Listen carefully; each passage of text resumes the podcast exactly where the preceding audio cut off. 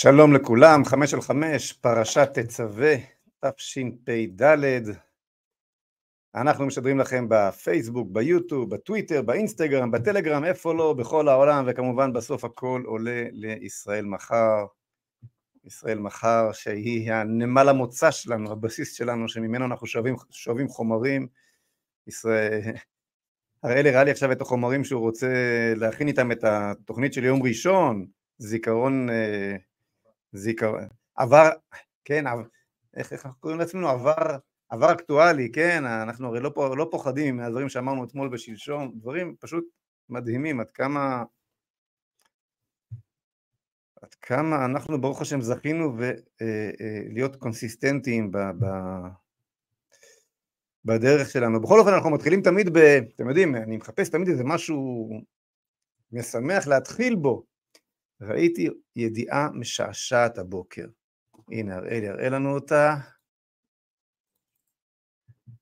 האו"ם דורש לחקור ידיעות על כך שחיילי צה"ל אונסים ילדות פלסטיניות. איפה הידיעה? תכף הראל יעלה. חיילי צה"ל, חשד כבד שחיילי צה"ל אונסים ילדות ונערות פלסטיניות. אתם יודעים, יש, ישנו השלב שבו אתה מתחיל לצחוק, אותו או"ם שנתן מחסה למחבלי הנוח'בה, אותו או"ם שמכוניות האונר"א שלו אה, רצו הלוך חזור וסייעו גוויות וסייעו, הוא מאשים את חיילי צה"ל הגיבורים, הצדיקים הטהורים שלנו, ואונס ילדות, ילדות פלסטיניות, אבל אתם יודעים, אה, זה לא פעם ראשונה שאנחנו מואשמים בקטע הזה, הנה, האו"ם דורש לחקור את הטענות שכוחות ישראליים הרגו, אנסו ותקפו מינית נשים וילדות פלסטיניות, אוי אוי אוי אוי, עכשיו, תראו, זאת השיטה המפורסמת והידועה, לך, אה, אתם יודעים, את ה... זה יקבל את הכותרות הראשיות בכל העולם, את, ה, את אה, ההודעה שתבוא בעוד שנתיים שהחקירה העלתה חרס בידה ולא היה ולא נברא, את זה יפרסמו בעמוד 7 באיזה מקומון באירופה, ובינתיים כמובן הטענה הזו אה, קנתה לה אחיזה בתודעה, בתודעה העולמית. בסדר, את המשחקים הללו אנחנו מכירים, מי זה ומה זה האו"ם הזה, לי אין מושג. קל שבקלים, מה בכלל ישראל עושה במנגנון אה, אה, של הארגון האנטישמי הזה, מה אנחנו מחפשים במקום הזה, אבל, אבל נעזוב את כל זה. מה הם החדשות הטובות, אני כמובן מדבר בציניות ומתוך שעשוע. למה אני אומר שזה חדשות טובות? כי בפעם הקודמת, הטענה כלפי חיילי צה"ל הייתה בדיוק הפוך, כלומר, היה איזשהו מבצע, אני לא זוכר אותו, לא זוכר מתי זה היה, תעזרו לי, לא השקעתי מאמץ בלאתר את זה ולא, ולא בלבלתי להראל במוח, תמצא לי את הכותרת, אבל תאמינו לי שאני זוכר נכון, הייתה כותרת כזאת באחד מהמבצעים של צה"ל, שצה"ל היה בעומק השטח בעזה או בלבנון, אני כבר לא זוכר, ואז עלתה טענה כלפי חיילי צה"ל בדיוק מהפוך, מהכיוון ההפוך. איך אנחנו יודעים שצה"ל הוא צבא גזעני?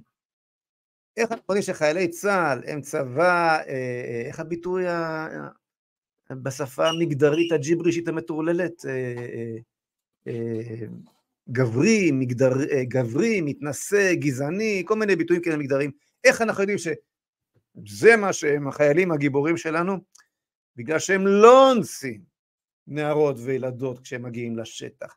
אז אם הם לא אונסים, סימן שאין להם משיכה אל, אל, אל, אל הנערות המסכנות הללו, ולכן הם בעצם מתנשאים עליהם והם גזענים. אתם חושבים שאני צוחק מה שאני אומר לכם, אני אומר לכם, מוכן, מוכן להתערב עד סוף השידור, תביאו לי, תביאו לי את, את, את, את הקישור למה שאמרתי עכשיו, ממש כך. טוב, אז החדשות הטובות היום, שאיתם אנחנו פותחים את המהדורה, שחיילי צה"ל מסתבר, הם לא גזענים, הם לא גזענים, הרי גזעני זה הרבה יותר קשה וחמור מכל דבר אחר, אז לפחות זה אנחנו כבר לא. טוב, ובידיעה משעשעת זו אה, אה, נסיים, קדימה הראל, פתיח ונתחיל לדבר ברצינות.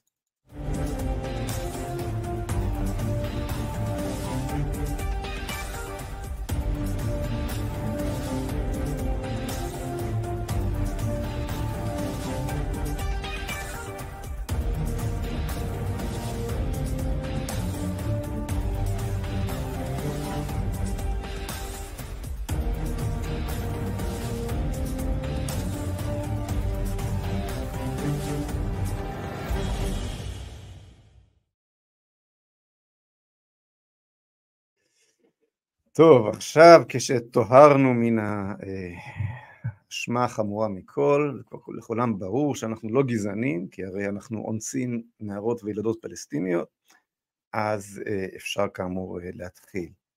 אה, החבר'ה של מאהל המילואימניקים עשו מהלך מבריק לדעתי, כל הכבוד לכם חברים, תלו שלטים שנראים בדיוק כמו השלטים של צה"ל ביהודה ושומרון שאוסרים על הכניסה לרמאללה, מזהירים את המטיילים, את הנוסעים מפני כניסה לשטחים בשליטת הרשעות הפלסטינית, כן, שלא יעשו לכם אה, שביעי באוקטובר שם ברמאללה ובקלקיליה, אז יש שלטים כאלה אדומים, אז הם שמו את השלטים האדומים הללו גם בכניסה לאזורי העוטף, ליישובי הצפון, דרך זו מובילה לרצועת הביטחון של דרום לבנון, אומר השלט.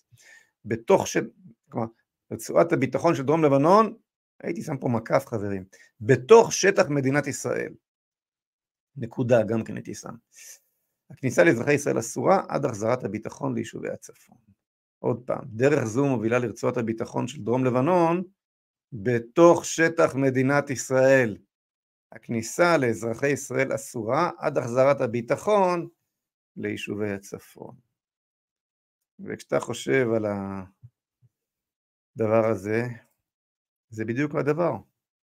קלטתם בול המטרה חברים. הגיע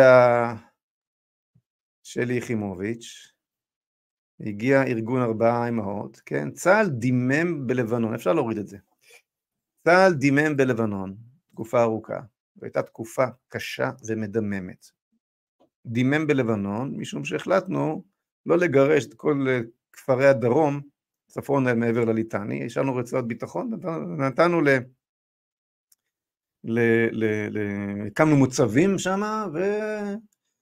וככה אה, את המציאות הזאת שנמשכה עשרות שנים, בעצם ממלחמת לבנון הראשונה, אה, המשכנו וזה עלה לנו יותר, והחיזבאללה זינב בחיילי צה"ל. והיו הרוגים, וזה היה באמת התבוססות בסיטואציה מאוד קשה, ואז קם ארגון ארבעה אמהות, מי שזוכר, שדרש לסגת מלבנון.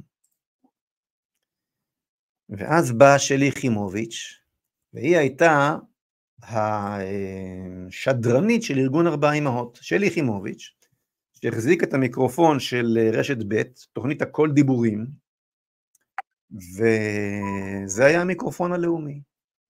והנה ארבעה אמהות לחיילים בצה"ל, ארבע, ארבע שמאלניות שכאלו, כן?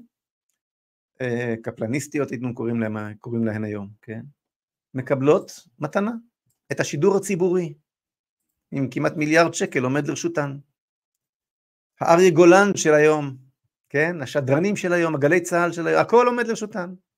והם משגעים את השכל. ראש הממשלה הוא אהוד ברק. אהוד ברק מחליט, אני מה אכפת לי? אני מה אכפת לי אני?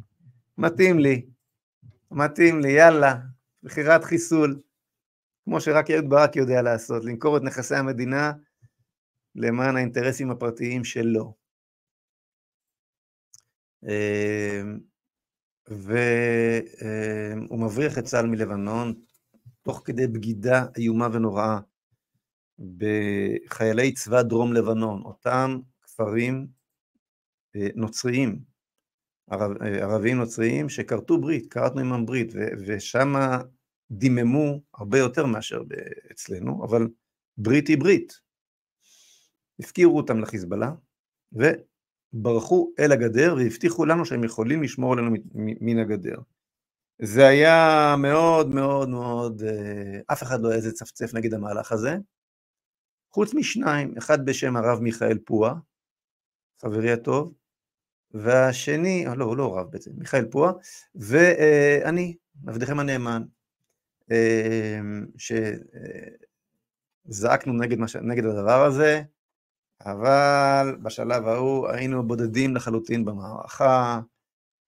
אני התמדתי בטענותיי כלפי הנסיגה הזאת לאורך כל הש... עשרות השנים שחלפו מאז שנת 2000 כמדומני. וכמעט בכל שנה לנסיגה מלבנון התקשורת המשיכה לחגוג עד לאחרונה, עד, עד שנה שעברה.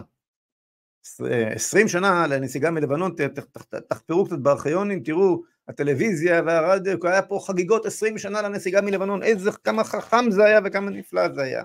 שורה התחתונה חברים, בדיוק מה שנכתב בשלט הזה, כן, הוא התוצאה, בואו תחזיר רק את השלט, התמונה של השלט, השלט הזה הוא התוצאה של הנסיגה מלבנון. מי שחתום על השלט הזה זה אהוד ברק, זה שלי יחימוביץ', זה ארבעת האימהות, וכל כל אזרח ישראלי משמאל ומימין כאחד שלא היה לו את האומץ לומר את האמת. אם אתה לא שם, אז אם אתה לא שם את רצועת הביטחון שלך שם, אז הם שמים את רצועת הביטחון שלהם כאן, כאן בלב ליבה של מדינת ישראל. אם אתה לא גירשת את הכפרים העוינים אה, צפונית לליטני, הם גירשו עכשיו את הכפרים היהודיים, אה, אה, אני יודע מה, דרומית ל... ל מה אני יכול לומר, ארנון נחל כזיב, דרומית לנחל כזיב, עוד מעט זה יהיה ל... ל לגעתון שם, בנהריה, דרומית לגעתון, עוד מעט זה יהיה, כן? וזה ימשיך עוד יותר דרומה ל... ל, ל לא יודע מה, נחל תנינים זה בסוף יגיע. נחל חדרה. כן חברים, זה או שפעם הייתה לנו רצועת ביטחון בצפון, היום להם יש רצועת ביטחון מטוהרת מיהודים אצלנו. אה, כל כך צודקים המילואימניקים הללו, וזהו, זה ה... זאת המציאות חברים. אה, כשלא מקשיבים למי שאומר את האמת, שסומכים על ההנהגה הביטחונית, שהיא תדע, צה"ל ידע להגן מהגדר, בלה בלה בלה בלה בלה, אוקיי. אוקיי, אני רוצה לעבור עכשיו מצאת לי משהו במסך? הצפת לי משהו? בוא נראה. בוא נראה מה הראל האלוף שלנו מצא. מה זה? שרון דולב, יוצא לי לתת הרבה הרצאות בחו"ל ובארץ בפני זרים על ישראל ועל הכיבוש, כמעט תמיד שואלים על אונס של פלסטיניות בידי חיילים.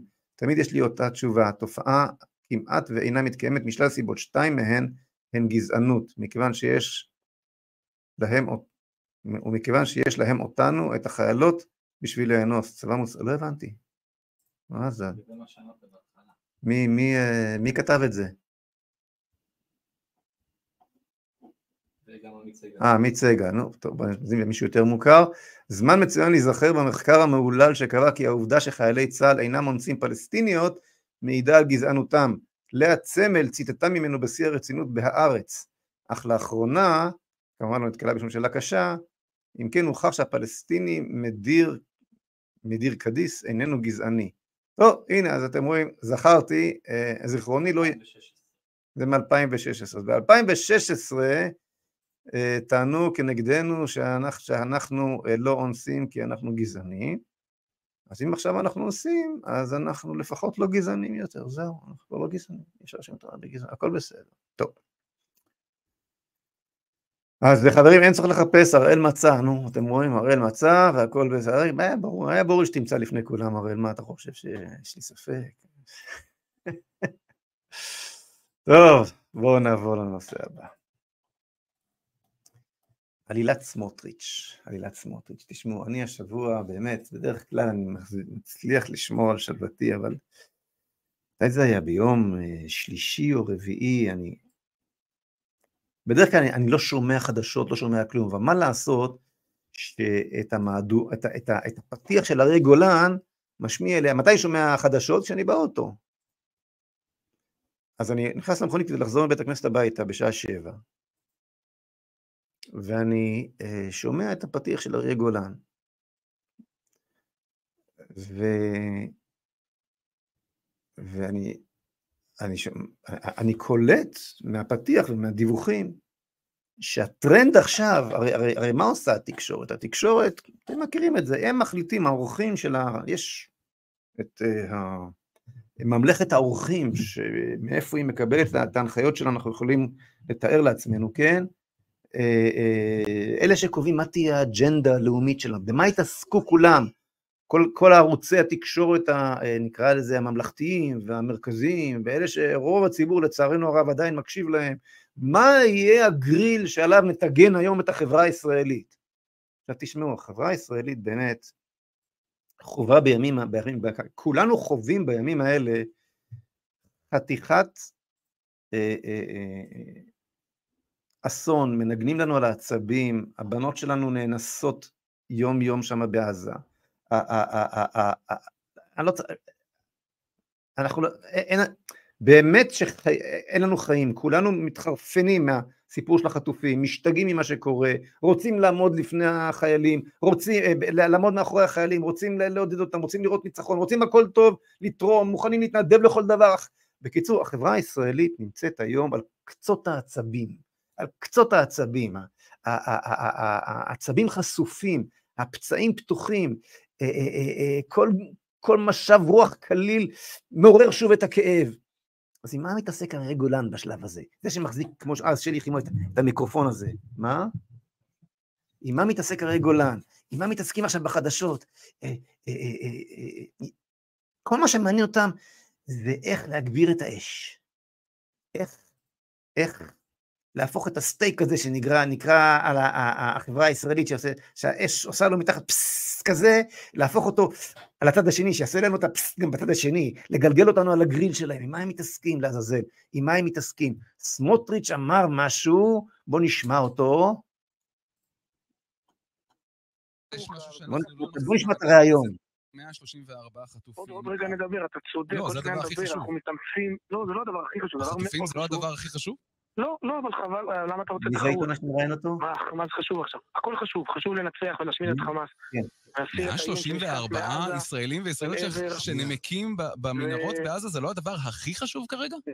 לא, עוד פעם, זה חשוב מאוד. אבל גם אתה הרי, מה זה הכי חשוב? גם אתה מבין שהאמירות בכל מחיר הן אמירות לא נכונות וחסרות אחריות. צריך להחזיר את החטופים, אנחנו מחויבים לזה ופועלים.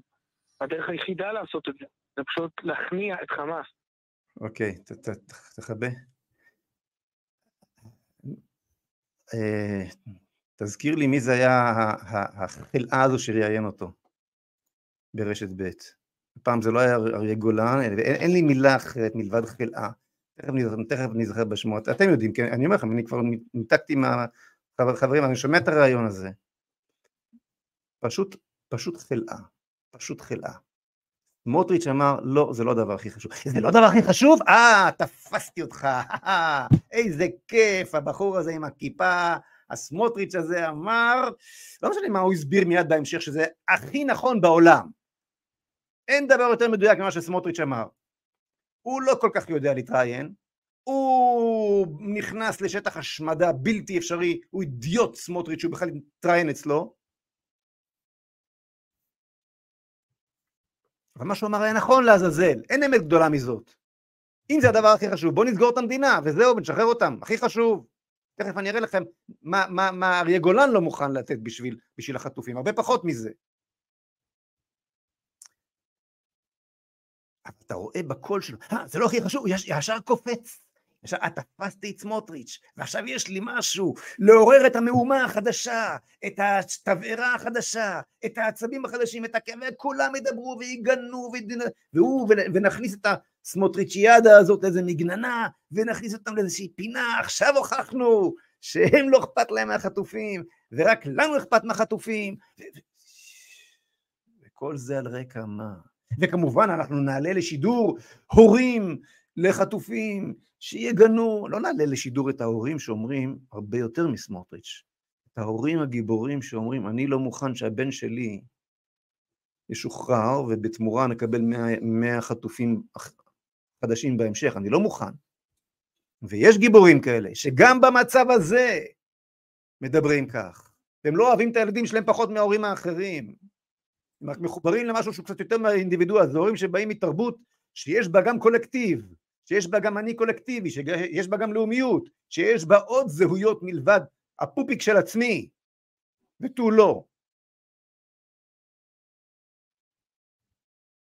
מה השם שלו של העיתון המראיין הזה? תמצא לי הראל, אני משתגע מזה. אני, אני אומר לכם, נכנסתי הביתה, אתה אומר לעצמך, איזה אכזריות, איזה אכזריות של התקשורת, איזה אכזריות.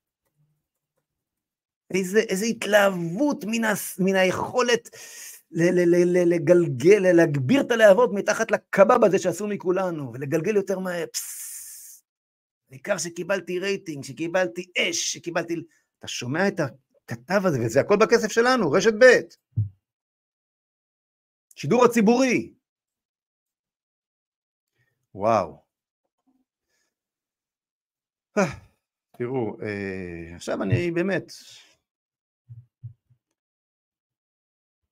יש לי דרך הרבה יותר פשוטה לשחרר את החטופים, הרי כולנו, יכלו כל החטופים כבר להיות אצלנו, איתנו, כל החטופים יכלו בוודאי להיות איתנו בצורה הרבה הרבה יותר פשוטה. אתה שומע אריה גולן, אתה שומע אה, חלאה קטנה שתכף הראל יאמר את שמך, שם ברשת ב', היינו יכולים כולנו לשחרר את החטופים מזמן, בקלות, בלי לסכן אף אחד. איך? נורא פשוט. שום משאית לא נכנסת לעזה, לא טיפת מים נכנסת לעזה, לא טיפה של דלק נכנסת לעזה, לא גרם אחד של חשמל נכנס לעזה, כלום, שום דבר. תמותו ברעב, תמותו בצמא, תזעקו מה רע, אין לאן לחזור, אין מים, אין חשמל, אין דלק, אין סלולר, אין תקשורת, אין כלום. נו. ומודעות ככה עפות מהשמיים. כל מי שבא עם חטוף על הידיים מקבל מים, מקבל אוכל, מקבל כרטיס טיסה לאן שהוא רוצה. יש לו מקלט, יש לו חסור, עד שנמצא לו, עד, ש, עד שמישהו, עד שנארגן לו מקלט באיזושהי מדינה, הוא מסודר. הוא מקבל מאה אלף דולר, מיליון דולר, בנוסף. הרי הם נמצאים בכל מיני, אצל כל מיני, בין השאר אצל כל מיני משפחות, וגם ה... המחבלים עצמם שבמנהרות, מה הם, אה, אה, אנחנו רואים שהם כן נכנעים, אז מה אכפת להם להיכנע עם החטופים, וכשהם נכנעים, לפני שהלבישו אותם במחל... בחלוק הנחמד והלבן הזה, כי, כי ביידן דרש, כשהם היו בתחתונים, הם היו שמנים, הם לא היו רזים. אף אחד שם לא סובל חרפת רעב, אף אחד לא מת מצמא. הנה הדרך לשחרר את החטופים, מר, מר גולן אה, אה, אה, וכל אה, אה, אנשי רונן צור שנפלו לו ברשת, הנה הדרך, תחנוק את עזה, תקבל את החטופים. אה, אבל אי אפשר, כי אמריקה לא נותנת. נכון, אמריקה לא נותנת. זאת אומרת, שאם אתה עושה מצור כמו שצריך על האויב העזתי, כדי לשחרר את החטופים, אז אה, אתה נמצא בעימות מול האמריקאים. אז עכשיו השאלה חוזרת אליך, מר גולן, מראייני רשת ב', הנבלות, חוזר אליכם הדיון. האם שחרור החטופים הוא לא הדבר הכי חשוב, יותר מאשר יחסים עם אמריקה? למה לא להרגיז את האמריקאים יותר חשוב משחרור החטופים? אני חשבתי לפני רגע שאצלך, אדוני, ששכחתי את שמו, כן, שראיין את סמוטריץ', חשבתי שאצלך שחרור החטופים הוא הכי חשוב, אתה שאלת בכזאת פליאה, זה לא הדבר הכי חשוב? אתה מוכן להיכנס לעימות עם האמריקאים כדי לשחרר את החטופים, כן או לא? כנראה שלא. לא אתה. לא כל הפיקוד הצה"לי, שרוצה להמשיך את הקשרים הטובים שמאוד מאוד משתלמים לו אישית, אישית, אישית, עם ארצות הברית, לכולם הקשרים עם אמריקה יותר חשובים מהחטופים. אז, אבל מה לא חשוב לכם בשביל לשחרר את החטופים? שיחטפו עוד אלפיים, כי להם עוד אין שם. הם לא רשומים על המצפון שלכם. אין לכם אחריות למילימטר אחד צפונה מההווה. ולרייטינג שתביא עוד חמש דקות בגלל איזה מריבה שהצלחת לפתח עם סמוטריץ'. עכשיו תשמעו, סמוטריץ' הוא ממש לא כוס התה שלי, אני לא בא פה להגן על סמוטריץ', סמוטריץ', סמוטריץ' גם מדבר לא מעט שטויות, אני לא פה בשביל להגן על סמוטריץ'. אבל הסיפור הזה, שהתקשורת, ערוצי התרעלה הללו, שורפות לנו את החיים, שורפות לנו את החברה, שורפות לנו את הלכידות, כל כך חשוב להם להמשיך ולהתסיס ולהסית אותנו אחד בשני ברגעים הקשים ביותר שהחברה הישראלית חוותה אי פעם, מאז, מאז הקמתה של מדינת ישראל. הדבר הזה חייב להיפסק. תשרף רשת ב', לסגור את הדבר הזה לעזאזל, זה בכסף שלנו.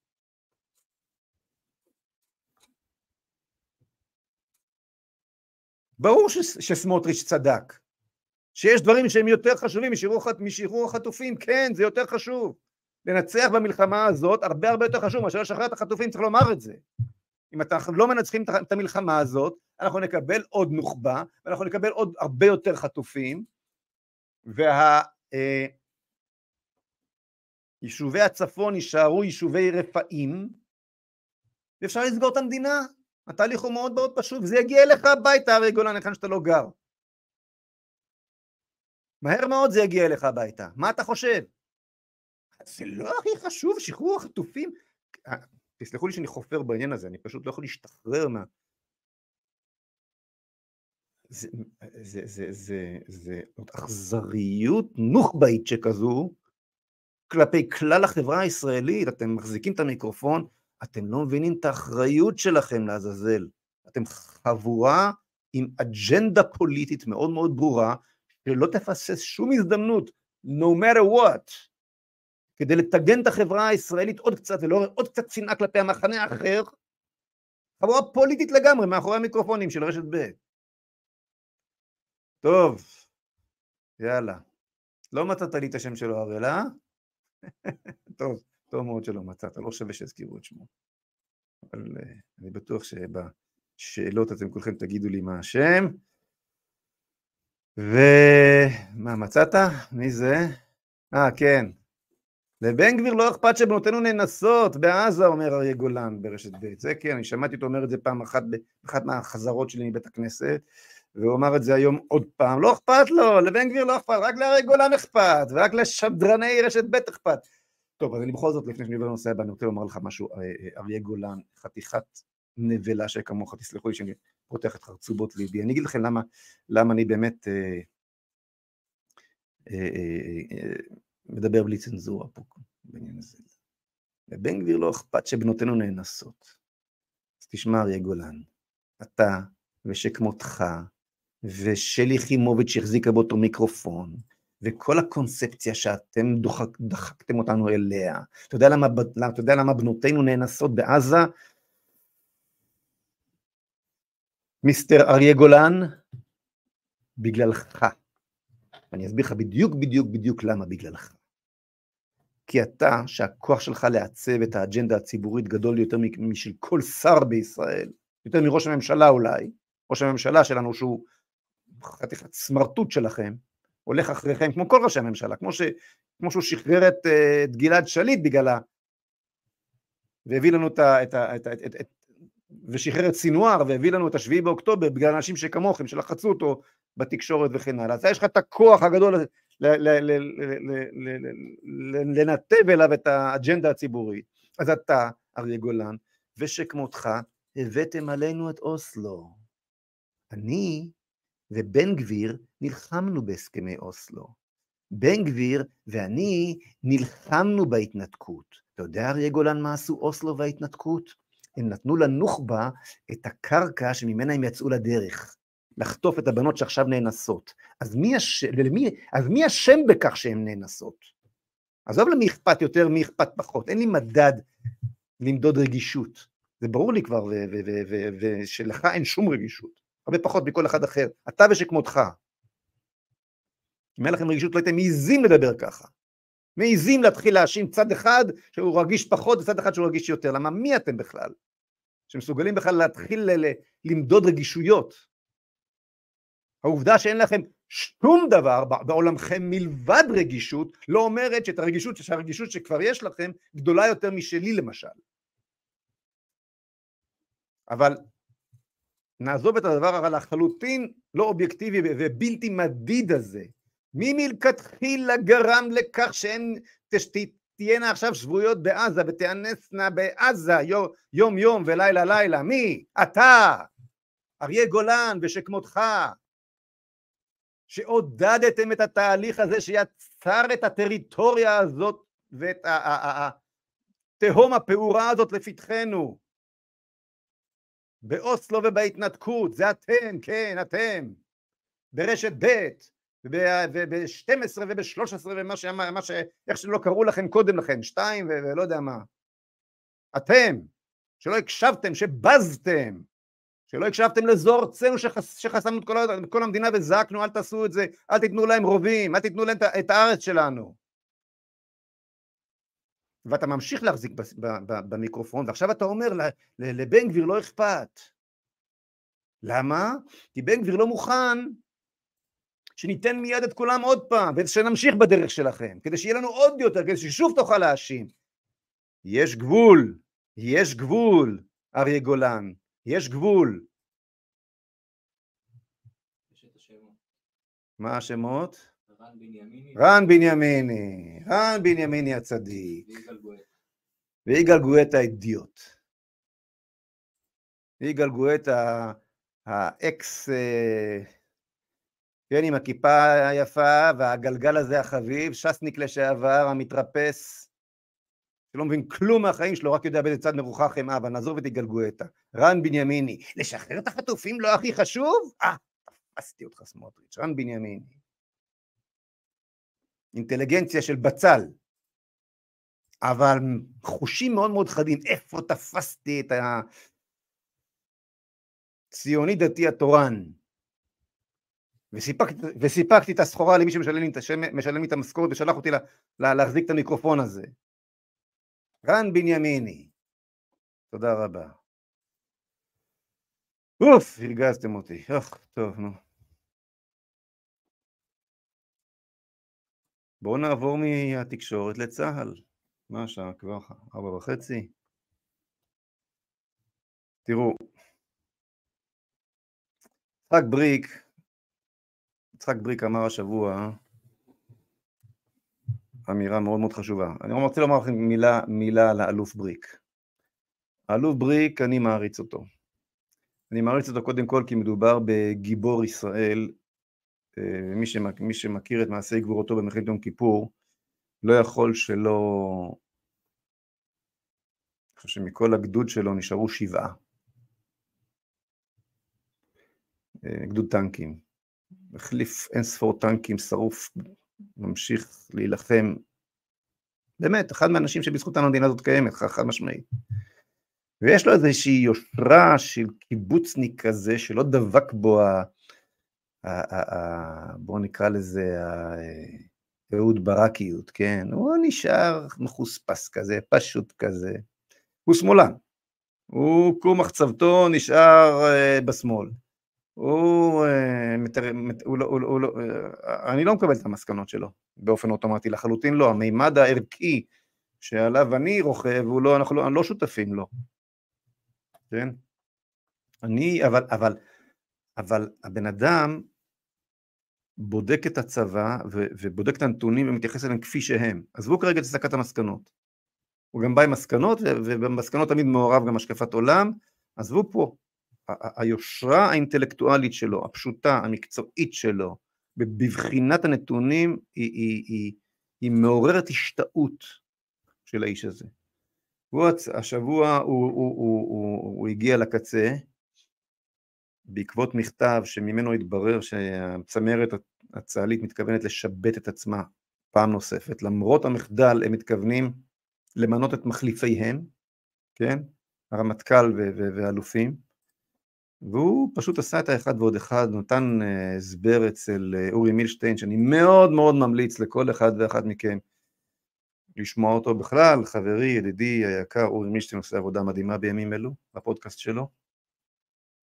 אה, והוא אמר, אם אנחנו לא מחליפים מיד את כל המטה הכללי, בדגש על הרמטכ"ל, הרצי הלוי, זה הסוף של המדינה. ולשמוע את הבן אדם הזה, שהוא, בן, שהוא אלוף בצה"ל, שמבקר, אה, נציב קהילות החיילים, כותב דוחות, האיש הכי רציני שיש היום במערכת הביטחון, כן. מדבר בשפה כזאת, אם אנחנו לא מחליפים את כל המטכ"ל, המטכ"ל, בדגש על הרמטכ"ל, עכשיו מיד, זה הסוף של מדינת ישראל, ככה בן אדם חוזר ואומר שוב ושוב. צריך להקשיב לו, תראו מה, מה, מה, מה קרה כשלא הקשבנו לו עד עכשיו, כן? אז, אז, אז פה זה עומד, אומר את הדברים שאני אומר כבר זמן רב אגב. ו...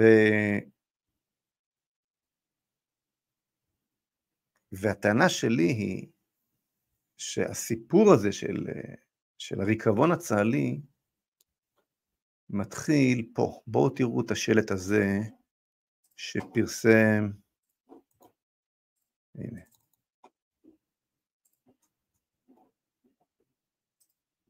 הנה. זה ציוץ של ארגון תורת לחימה, שכותב, הפרוגרס חטף את חיל האוויר. בואו ננסה לקרוא את השאלה הזאת, מה כתוב שם?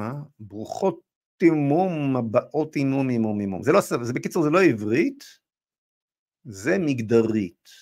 חיל האוויר, צה"ל הוביל, כמו שראינו בכמה, בכמה מן הרעיונות שכבר הכרנו פה בעבר, את החדרת התפיסות הפרוגרסיביות לחברה הישראלית, ובתוך צה"ל מי שהוביל, מי שהוביל את העניין הזה היה חיל האוויר וכמובן 8200. הסרבנים והאחראים המיידיים מבחינה מבצעית למחדל השביעי באוקטובר. כן, 8200 לא, 8200 לא, אה, לא התריע, וחיל האוויר שהיו לו את הכלים להגיב מיידית לא הגיב עד שעות הצהריים המאוחרות. ועכשיו, אז מה אני טוען? שבגלל שהם היו פרוגרסיביים הם לא הגיבו? כן, זה מה שאני טוען. זה מה שאני טוען, שהשורש העמוק שיצר את הריקבון בחיל האוויר זה זה, זה מתחיל מתפיסה ערכית. עכשיו בואו נראה, זה, השלט הזה הוא ממתי הראל? ממתי זה? זה מלפני שנתיים בערך? ממתי ידע השלט הזה של חיל האוויר?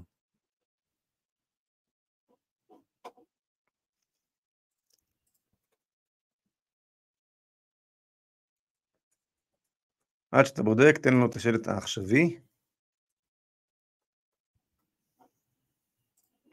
זה בערך מלפני שנתיים להערכתי, הסיפור של השלט בחיל האוויר. ואם חשבתם שזה נגמר, אה, ממתי? נובמבר 22, זאת אומרת זה יותר משנתיים, זה, זה מלפני אה, ארבע, לפני, כן, שנתיים, צדקתי, שנתיים, לפני שנתיים. והנה השלט הזה, הידיעה הזו שמגיעה היום ממקום אחר, שוב תורת לחימה היקר, הארגון החשוב הזה מפרסם, הנה הודעה שקיבלו מגויסים למילואים, משרתות ומשרתי מילואים יקרים טוטו טיטה טוטו טו, בקיצור שפה מגדרית, במסגרת תוכנית המגויסים, אנחנו פה שפה מגדרית.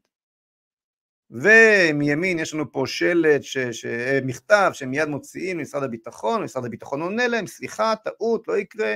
גם את השלט ההוא בחיל האוויר אגב, למיטב ידיעתי הם שינו, אבל אתם רואים שהעסק הזה, הפטנט הזה של אנחנו נדחוף ועוד ועוד טעויות שכאלו כביכול, ואתם אה, תילחמו ואנחנו נמשיך, ובסוף אתם תתרגלו לשפה הפרוגרסיבית המגדרית שלנו, לג'יבריש המגדרי שלנו, כן?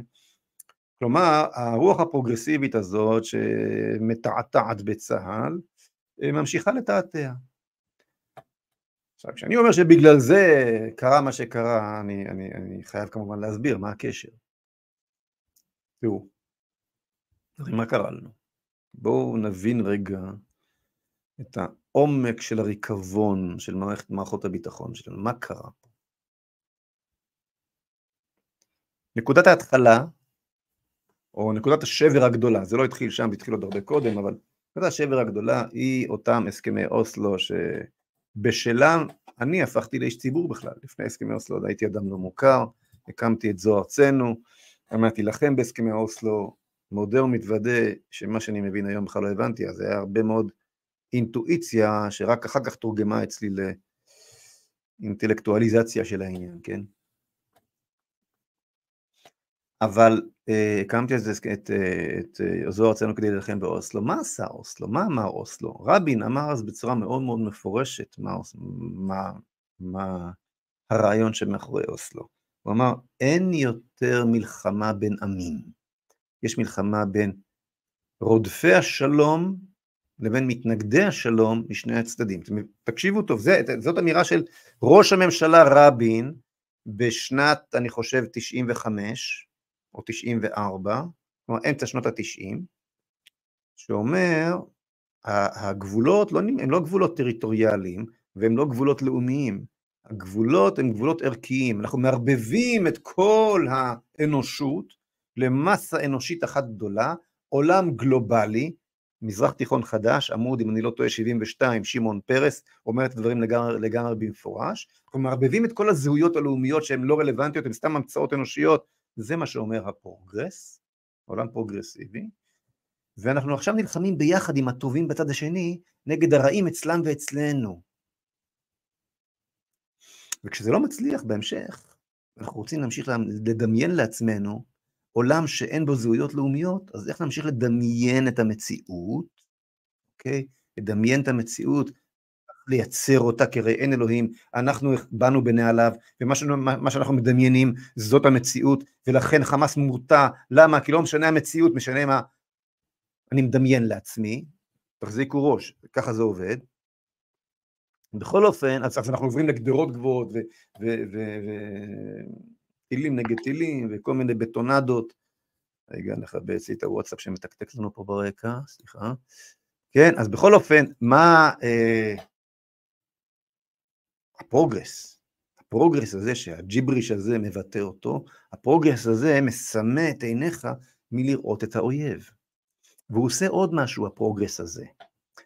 ה progress הזה, כשהוא פושה במערכת הביטחון, אם אין, כמו שאמר רבין, אין זהויות לאומיות, ואם זה אה, הטובים נגד הרעים משני הצדדים, אז איפה המוקד שמבטא את התפיסה הפרוגרסיבית הטובה, שמחקה את הזהויות, של הנאורות, שאנחנו והם זה, זה, זה, זה אותו צעד, איפה הוא נמצא? איפה הוא נמצא? מי מבטא אותו? מי, מי אפשר לחבור אליו? כן?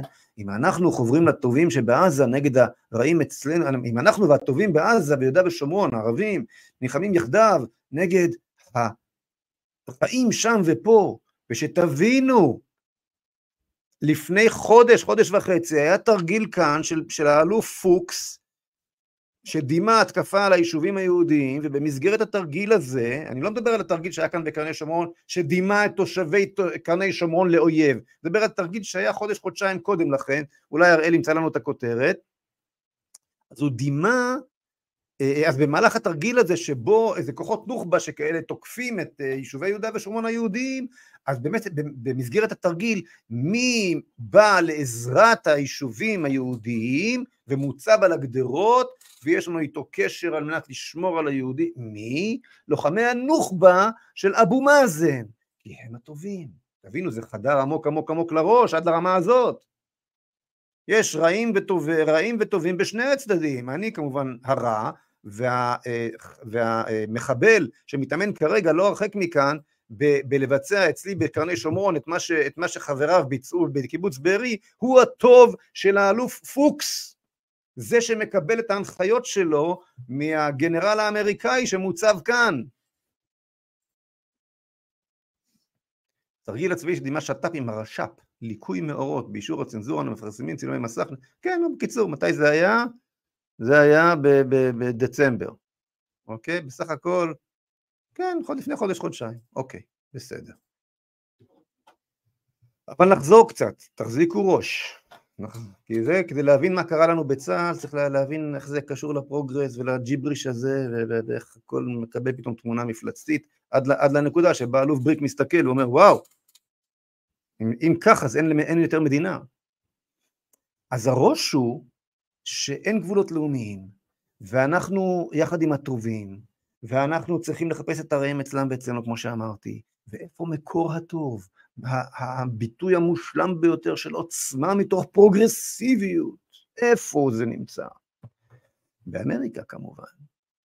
ומתחילים לעשות תרגילים משותפים עם הצבא האמריקאי, ולאט לאט כל הדרגים הבכירים ביותר שאמונים על שיתוף הפעולה עם האמריקאים, ואמונים למשל על, ה- על להחליט איזה כלי נשק נביא, ואיזה כלי נשק צריך ואיזה כלי נשק לא צריך, ויושב קצין בכיר בצה"ל ואומר, רגע, הרי, הרי, כש, הרי האינטרס הישראלי והאינטרס האמריקאי חד הם, כי אין יותר באמת לאומיות. יש את כוחות האור, שזה אנחנו והאמריקאים, הטובים בישראל יחד עם הטובים באמריקה, ויש את כוחות החושך, שזה הפונדומנטליסטים, פייגלין וחבריו, והנוח'בה וחבריהם, זה, זה, זאת הקבוצה.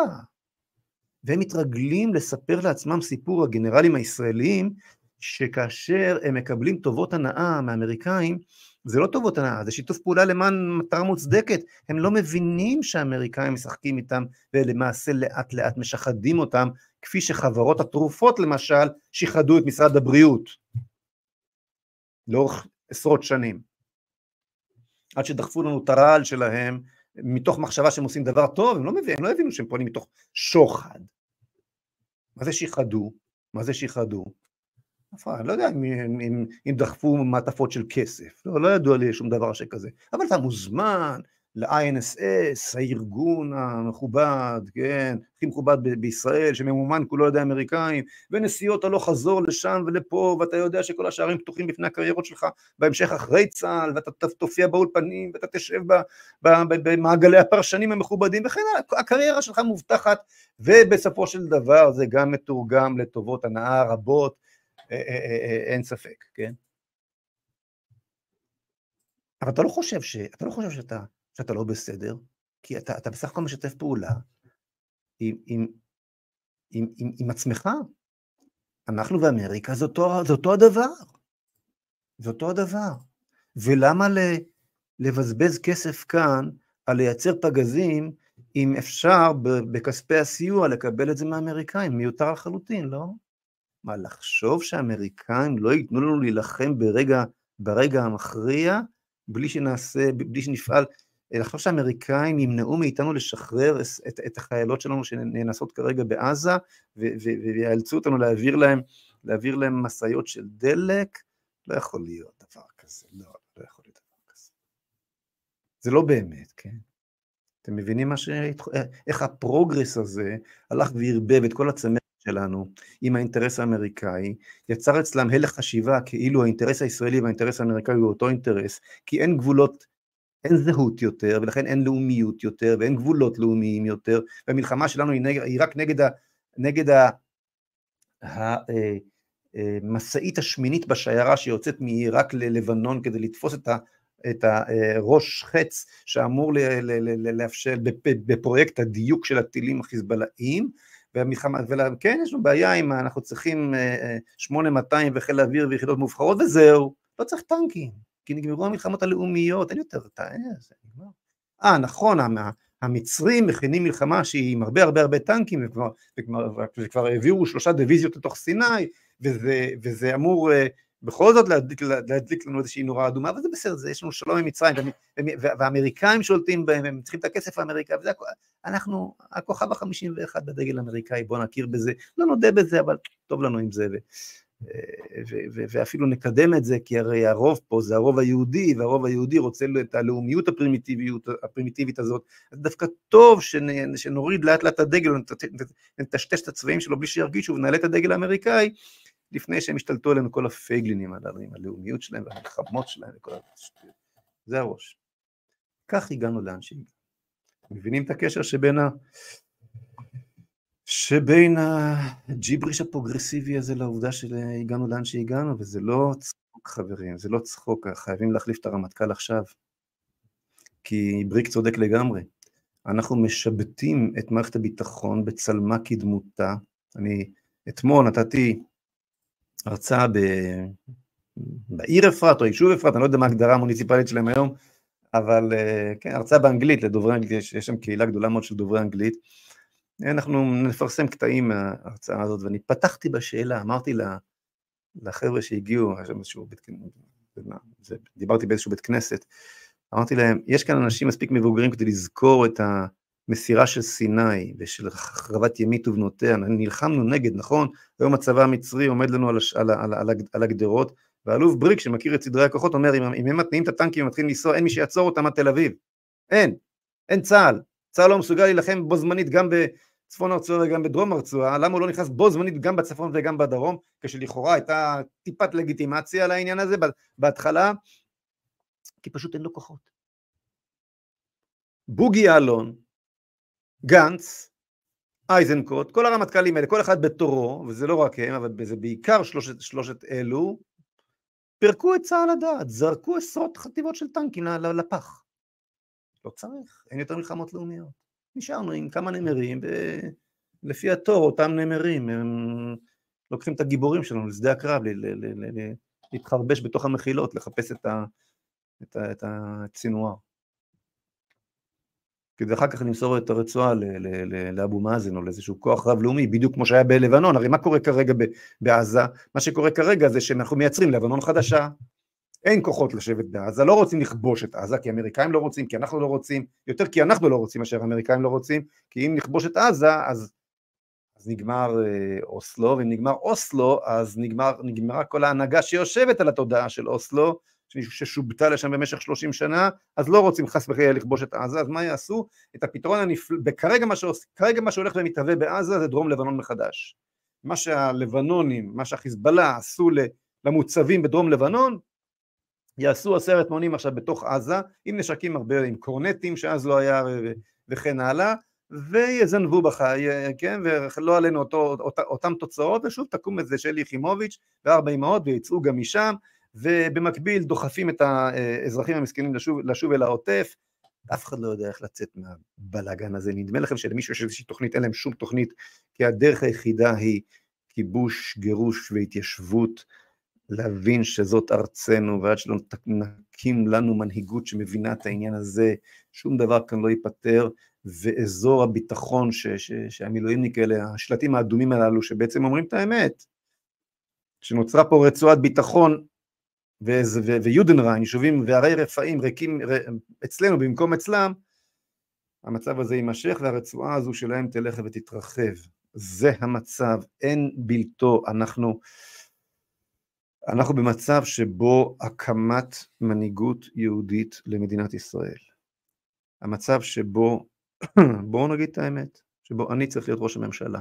בואו נדבר ישר לעניין, אוקיי? אין מישהו אחר שמסביר את זה, מבין את זה, מוכן לזה, ומוכן גם לשלם את המחיר הנדרש, אף אחד לא יפטר את הרמטכ"ל, אף כי, כי זה הזנב שמקשקש בכלב, המוקד, הריב, המטכ"ל הישראלי לא חש שממשלת ישראל היא הריבון, הוא מבין איפה, איפה הריבון נמצא, אותו ריבון אמריקאי שהוא התמכר לו 30 שנה, זה הסיפור, יש כאן צורך בניקוי אורוות מוטרף, לפני שבכלל אפשר להתחיל לדבר על איזשהו פתרון.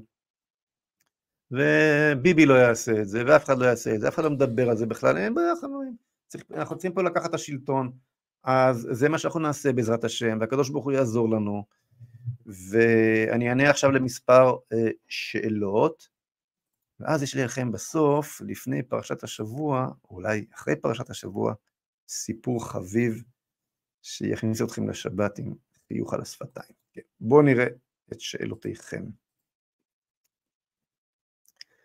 טל קומבט, בתור אדם מאמין אתה תוהה בעת הזאת האם הבנת לא נכון את רצון השם? אני מניח שאתה שואל אותי, לא מדבר על עצמך.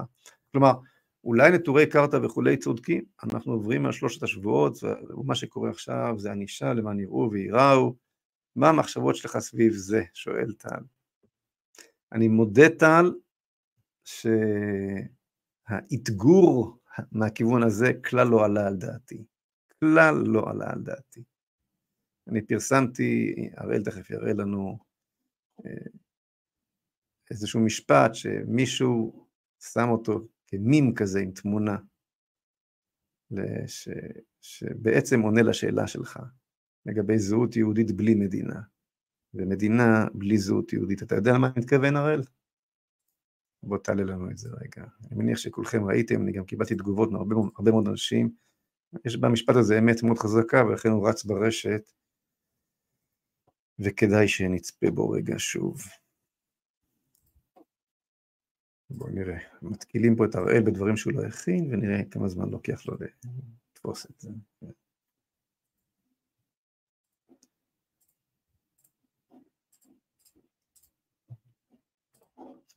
הנה בבקשה.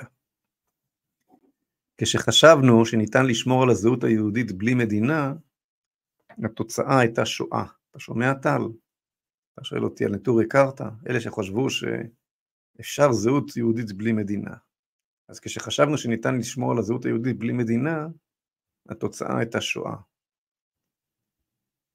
כשחשבנו שניתן לשמור על המדינה בלי זהות יהודית, התוצאה הייתה שוב שואה. כן? אז גם הציונות חצי צדקה, כי בלי מדינה יש לנו שואה, וגם נטורי קרתא צדקו.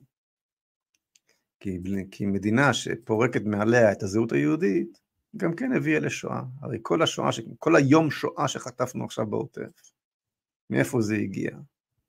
מן הרצון לפרוק מעלינו את הזהות. כל עניינו של אותו הסכם אוסלו, שקודם צעקתי על ארי גולן, מהו, מהו? כל עניינו פורקן הזהות, כמו שאמר רון פונדק, ישראליזציה במקום יהוד, חד משמעית. הציונות, הציונות חצי, חצי צדקה, חייבים מדינה, וגם נטורי קרתא חצי צודקים. חייבים זהות. מה הפתרון? אי אפשר בגלות, ואי אפשר במדינה, מה צריך? מדינה וזהות.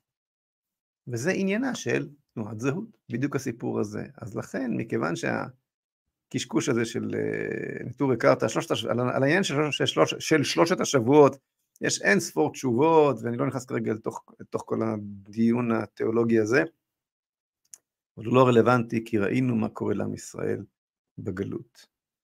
וגם על התפיסה האריה גולנית, כן, האוסלואידית של מדינה ללא זהות, תפיסה שביטא אותה באופן הכי נחרץ ובוטה וברור, אהרון ברק, כלומר בשבילי מדינת ישראל היא מדינת כל אזרחיה, סוף ציטוט, אהרון ברק. אז רצית, רציתם מדינת כל אזרחיה, ובמיוחד רציתם את זה אתם, תושבי בארי ונחל עוז. לא היה יותר, מי, יותר מכם מי שביטא את התפיסה הזאת, כן? קיבלת שוב שואה. אז אנחנו צריכים לחבר את ההישגים הנפלאים של הציונות, את הריבונות היהודית בארץ ישראל, אל השורש העמוק של הזהות היהודית, ואז יהיה לנו כאן גם ביטחון ויכולת, ויכולת קיום. צריכים לעבור מציונות הקיום לציונות הייעוד, ולא, טל יקר, הסיפור הזה של נטורי קרתא לא עובר, לא עולה כלל על דעתי. טוב, שאלה הבאה.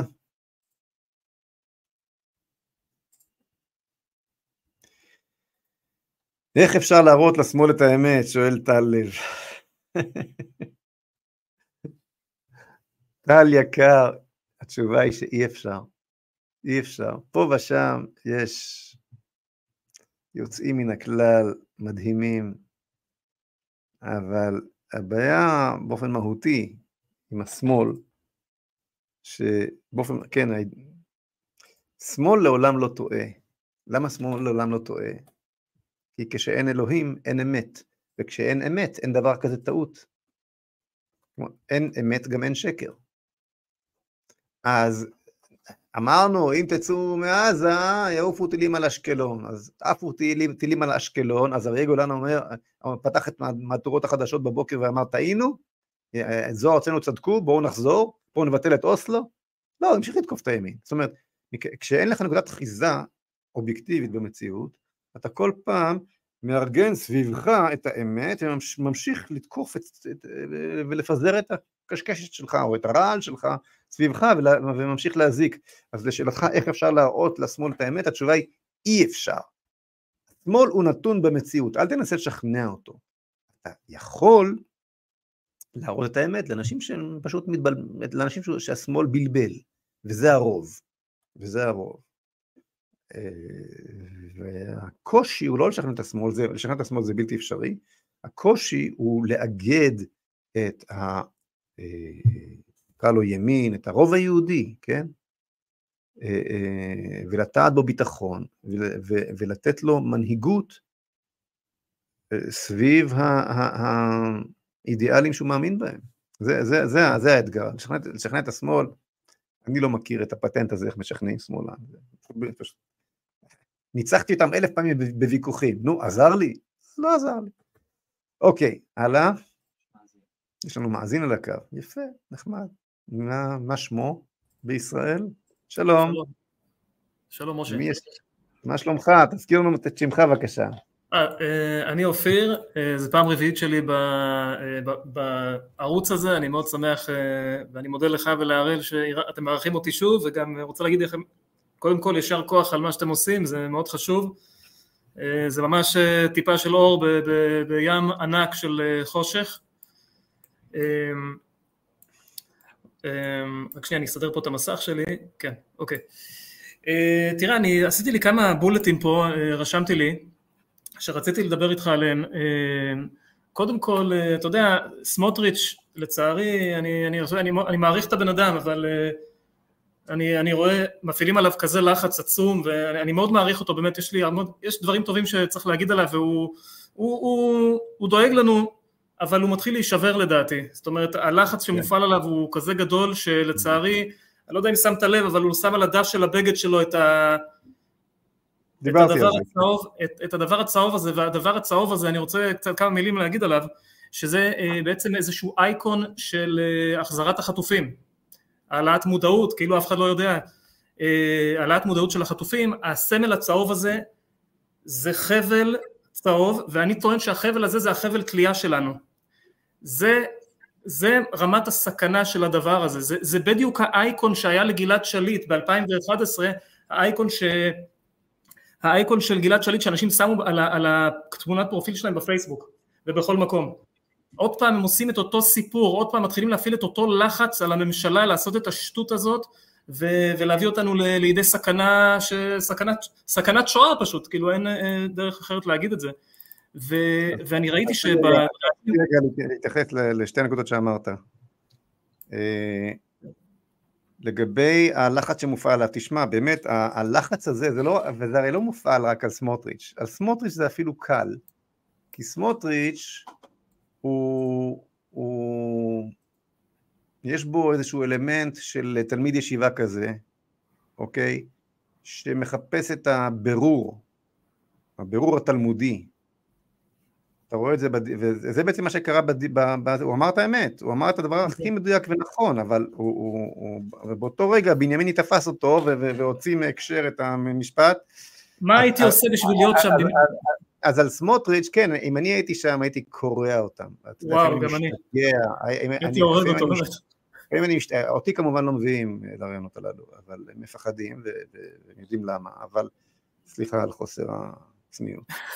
אבל, אה, אבל, אבל, אה, אבל זה משגע אותי כשאני שומע את הרעיונות הללו. בכל אופן, אה, התכונה הזאת שלו מקלה, נגיד, על, ה, על, ה, על, ה, על המראיינים, להתעלק עליו. אבל הבעיה היא באמת לא רק סמוטריץ', אתה צריך להבין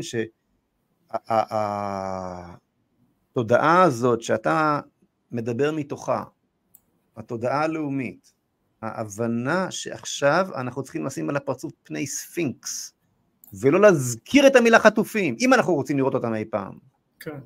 כל הקמפיין הזה, הרי מה קורה? עזוב כרגע את סמוטריץ', תחשוב על זה, חבר כנסת מהעשירייה השלישית בליכוד, בחור, יש לא מעט, והם טובים, ואני אוהב את כולם, כמעט, לא את כולם, רובם באמת טובים, רובם אנשים טובים, אוקיי? נוצרת איזו אווירה כזאת, נוצרת איזו אווירה כזאת, שעכשיו האג'נדה זה החטופים. הוא איש ימין, הוא אמוציות לאומיות נכונות, הראש שלו במקום, הוא לא שמאלן, כן? אבל אם הוא לא ישים את, את, את, את הקשקוש הזה, אז יאשימו גם אותו. וגם סמוטריץ' שם את הדיסקית הזאת בעבר. תקפתי אותו פה, אני תקפתי, אני תקפתי פה את סמוטריץ' על אותו עניין, אוקיי? הם לא מסוגלים, הסמוטריצ'ים והליכודניקים והימין שלנו, לבוא את מה שאתה אומר עכשיו. את מה שאתה אומר עכשיו, הם לא מסוגלים לומר. חברים, אסור לדבר עכשיו על החטופים. עכשיו מלחמה. אני אמרתי את זה אתמול בריאיון. הייתי על האופניים, אני פרסמתי הבוקר ריאיון שהייתי על האופניים. כן, שמעתי את זה, כן. אני חושב בכלל, משה, כן. כן. אני רוצה להגיד, אני, אני בכלל חושב שהחטופים מההתחלה זה היה צריך להיות בכלל עניין שהוא top secret, אף אחד אסור לדבר עליו, לאף אחד, זה, אסור לזה לעבור צנזורה, אסור, אפילו למשפחות של החטופים היה צריך להזהיר אותם, אם אתם תגידו משהו לתקשורת אנחנו מכניסים אתכם לכלא למעצר, ככה היה צריך להתנהג עם זה. תדע לך שכך היה בעבר, לא הכניסו לכלא, אבל, אבל העם ידע והתקשורת ידעה שזה נושא כאוב שמטפלים בו בחדרי חדרים ולא מוצאים אותו, לא מדברים עליו. יותר. מזה, יותר, אני, אני ארחיב את מה שאתה אומר, יותר מזה, הטעות המהותית הייתה להראות לכל העולם את, ביוזמתנו את התמונות מ-7 באוקטובר ולעשות סרטים ולפרסם להם ותראו כמה שהם אנסו אותנו, תראו מה עשו לנו, זה חילול כן. השם. חילול השם. זה חילול השם. כן. אני רוצה, תראה להם את התמונות, תקרין שוב ושוב ושוב את הזרם האנושי שגירשת אותם. כן. כמה קשה, תראה, תראה את שיזדעזעו ממה שקורה להם. כשאתה מראה את התמונות האלה, מה אתה בעצם אומר? תראו כמה אני מסכן. כן, נכון. תראו, תראו כמה שהם רעים וכמה שאני מסכן. מישהו כתב לי, עד כמה שהעולם היה איתנו, כשניצחנו ב-67, איזה הזדהות בכל העולם, אני זוכר את זה כילד. כל העולם אהב אותנו כשניצחנו. ועכשיו לחמש דקות ניסית להתחמם באורה, באור, באור, בחומו של, בחומה של הרחמנות העולמית, וכשחלפו החמש דקות האלה קיבלת את האם אימא של האנטישמיות. כי אם אתה, אם אתה נשען על מסכנותך ולא על צדקתך, אז בשביל מה הקמת מדינה? בוא תחזור להיות מסכן בוורשה. לגמרי, לגמרי. אני פשוט... הפולנים, הפולנים של היום זה משהו אחר לגמרי, תאמין לי, הכל כן. בסדר, אתה יכול לחזור. יש עוד איזה, יש עוד איזה נקודה ששוב, אה, אצל סמוטריץ' לא ראיתי את השטות הצהובה הזאת, את, את, את החרטה ברטה הזה, את הצהוב, הצהוב הזה, לא ראיתי את זה עד, עד הימים האחרונים, רק בימים האחרונים אני רואה את זה עליו.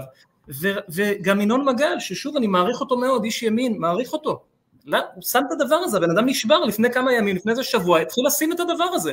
זה, הם לא מבינים מה הם עושים, הם, הם, הם, הם, הם מחריבים את העולם האנשים האלה, בעיקר במעשה הזה שלהם, הם צריכים להבין את זה. זה דבר שלא ייעשה. טוב, נו, אני שמח שאתה מבין, אופיר. כן, הם הולכים, אני לא מבין איך הם יכולים. בוא, אם יש לך איזושהי נקודה נוספת לומר, בבולט שלך, תגיד, תאמר אותה עכשיו, כי יש מאזין נוסף שרוצה לעלות. יש לי עוד שש בולטים, אבל בסדר, אני רק, אני אצמצם את זה. תבחר את החשוב שבהם. כן, כן, אני...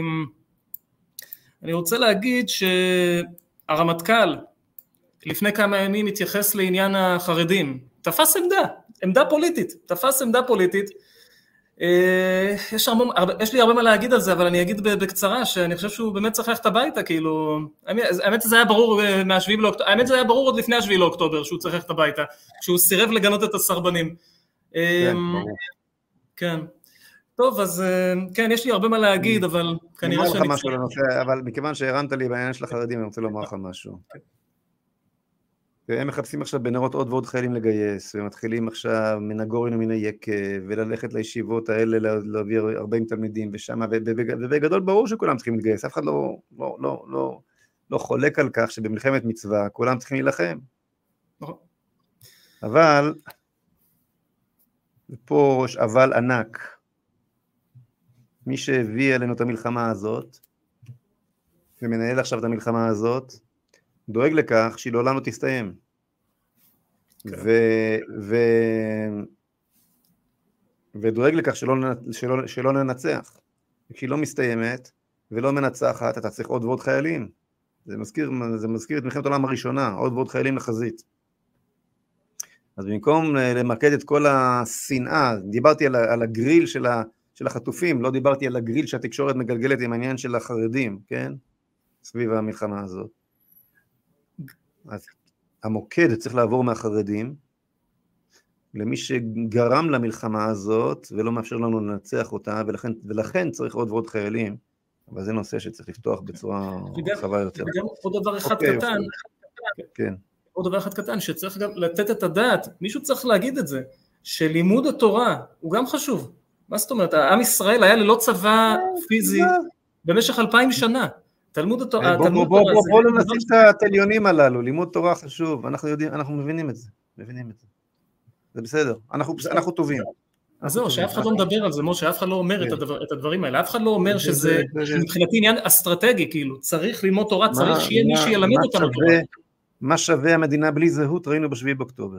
כן. והזהות שלנו, ואין לנו זהות אחרת מלבד התורה הזאת, אין. לגמרי. אוקיי, תודה אופיר. תודה. בואו נעבור לבחור הבא, מי עוד יש לנו כאן? שלום. הלו? שלום לך. אה, אני לא שומע. כבודו. עם מי אני מדבר? כן, שומעים אותי? אותי? שומעים אותך מצוין. רק שנייה. אתה שומע אותי? כן, שומעים אותי? כן, כן, דבר, דבר. הכל בסדר. אוקיי, אז ככה, אה, קודם כל, אני, אני לא שומע את עצמי כל כך, אבל בסדר, בוא ננסה. אה, אני שמח להגיד קודם כל שאני רועי מכרמיאל, נעים מאוד. אני אה, הצטרפתי להתנדב בזהות, ועושה כל מיני, משתדל לעשות מה שאני יכול כדי לסייע למאמץ המלחמתי. מה שאני רציתי לשאול זה משהו שבוער לי בעצמות כבר הרבה זמן, זה למה אנחנו לא מארגנים איזושהי פעילות מול הנציגים האמריקאים פה בישראל, לא יודע מה, מחאות, משהו שאפשר לגלגל כדי לזרוע זרעים של תודעה כדי להדהד בעצם מי ראש הנחש בסיפור הזה. אני אומר לך משהו, רועי. קודם כל, אני, אני, אני לא פוסל את מה שאתה אומר. אני לא אומר לך שאתה טועה, אוקיי? אני, אני עכשיו חושב בקול רם, מה שאתה אומר. אה, האם באמת האמריקאים הם ראש הנחש? אני חושב שהאמריקאים הם, אה, הם לא העכבר, סליחה, הם לא, חז"ל אומרים שלא העכבר גנב אלא החור גנב, אוקיי? אנחנו רוצים אחרי העכבר, אבל הבעיה היא החור. בנמשל, העכבר, אתה חושב שהעכבר הוא, ה... שמי שגנב לך את הגבינה זה האמריקאים. כלומר, הם העכבר שגנב לך את הגבינה, כן? אבל זה לא נכון. העכבר, מה שגנב לך את הגבינה זה החור שדרכו נכנס לעכבר. ומהו החור שדרכו נכנס לעכבר? אותה תודעה פרוגרסיבית שדיברתי עליה לאורך כל התוכנית. אותה אה, אה, פתיחת שערים, שערי הריבונות הישראליים בפני האמריקאים במש, בתוך תהליך שהחל באוסלו ונמשך 30 שנה מאז. ועוד הרבה קודם אגב, אבל בעיקר מאוסלו. אז אני רואה את הבעיה בחור, שזה, שזה, שזה אצלנו, בחור אצלנו בתודעה, האמריקאים מגיבים למציאות שאנחנו יצרנו. אם אתה תייצר מציאות שיהיה לאמריקאים מאוד מאוד ברור שיש כאן מדינה שמבינה שהיא ריבון, ושיש לה אינטרסים של עצמה, הם יהיו בסדר גמור. מה תפגין מולה? יותר מזה, אם אתה תלך להפגין מולם, אתה בדיעבד משדר שאתה מבין שהם למעשה הריבון. האמריקאים הם לא הבעיה שלי. אגב, יש גם צד יפה אצל האמריקאים, חייבים להודות, כן? הסיפור פה הוא לא אמריקה, הסיפור פה הוא אנחנו, ככה אני רואה את זה. לכן, לכן קשה לי להגיד לך, יאללה, בוא נעשה את זה. אני לא שלם עם עצמי.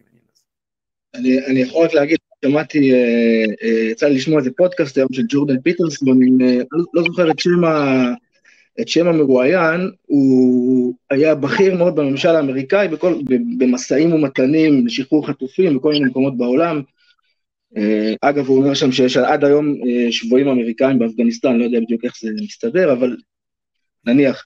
בכל מקרה, והוא, וה, הוא אדם כאילו, הוא פרו-טראמפ והכל, אבל התפיסה, התפיסה שלו, כאילו, כשאתה שומע אותו מדבר, התפיסה הזאת של אנחנו השוטר של העולם ואנחנו בכל מקום אה, מצווים לפתור סכסוכים, ואולי אני חושב כאילו, לא בקטע של חס ושלום לדחוק את אמריקה החוצה, כי יש לנו עדיין הרבה חברים באמריקה ויש לנו 100 מיליון אוונגליסטים, שאומנם מהסיבות שלהם, לא מהסיבות שלנו, אבל uh, תומכים בנו ונותנים לנו גב.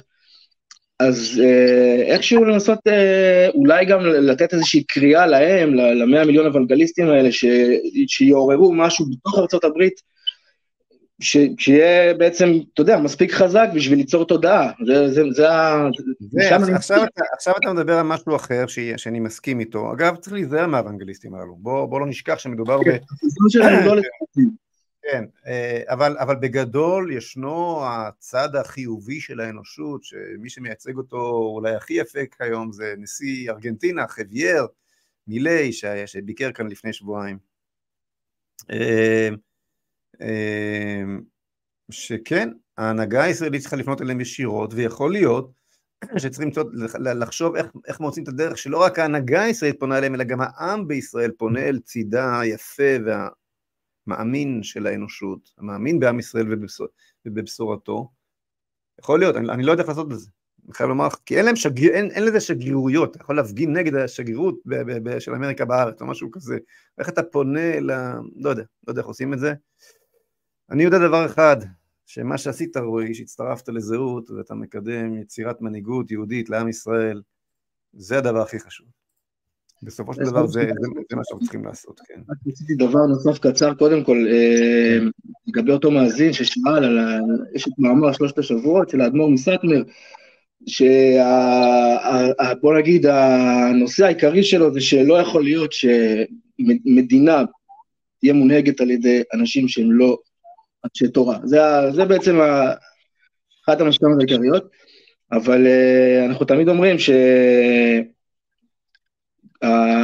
כל הגדולים, לא משנה מי, ש, שלומדים את תורותיהם בדורות האחרונים, שזה בעל הסולם ורבי נחמן, הם כולם דחפו ל, ל, לבנות מדינה מבנה מדיני, לא משנה איך תקרא לזה, מדינה, מבנה מדיני, חברה מדינית, לאום, אה, מתייחסים מאוד לעניין של הלאום בתוך ארץ ישראל, שזה הדבר היחידי שיכול להחזיק את ארץ ישראל, לא יכול להיות פה שלטון אה, שמושתת על אה, ערכים שדיברנו עליהם קודם, זה, זה עניין אחד, ואם אפשר ברשותך, ככה איזה, לסיום, לפני שאתה אומר דבר תורה, רציתי גם להגיד איזה דבר תורה קטן, אה, ככה עלה לי איזשהו רעיון, למה, למה, כל למה אנחנו, כל המערכת היחסים הזאת עם עזה, למה דווקא עזה, למה הקדוש ברוך הוא בחר דווקא בעזה, למה זה מגיע משם, כל המערכת היחסים העקובה מדם הזאת. אז מה שעלה לי ככה זה שכדי לכבוש את ארץ ישראל צריך עזות. בלי עזות אי אפשר לכבוש את ארץ ישראל. זה, ה, זה המסר ככה שהדהד לי מהסיפור הזה. אני, אני, אה, כן, אה, זה ברור ש... תראה, אנחנו יודעים שכל חבל ארץ בארץ ישראל, יש לו את היסוד הנשמתי שלו, יש לו את, את, את המהות המטאפיזית שלו, כן? וברור לחלוטין שגם בשפלת פלשת הזאת יש מהות נשמתית, והרבה דברים אירעו באזור הזה, אה, היסטורית. אה, כולל שמשון הגיבור, כמובן שמשון הגיבור ש, שנלחם שם בפלישתים ומנקרים את שתי עיניו והוא בסוף ממוטט אותם יחד איתו ו, ושערי עזה, שמשערי עזה נבנה מקדש, אגב, שישים המים אני לא טועה, שזה הגובה של ההיכל, יש, יש בזה הרבה מאוד הרבה מאוד עניונים, כמו שאומרים, כן? אה, תראה, אני אומר לך משהו. הסיפור של עם ישראל ששב לארצו ממעמד, ממצב של כמעט, ממצב צבירה דתי למצב צבירה לאומי. עכשיו, שזה לא, זה לא שלא היינו עם בגולה, אבל זה היה נס כזה, זה, כמו, זה, כמו, זה כמו, העם, כמו העם במדבר שהולך על כנפי השכינה במדבר והמן יורד מהשמיים, איך נשארנו עם בגלות במשך אלפיים שנה, זה כמו במדבר, זה נס כזה, זה, זה.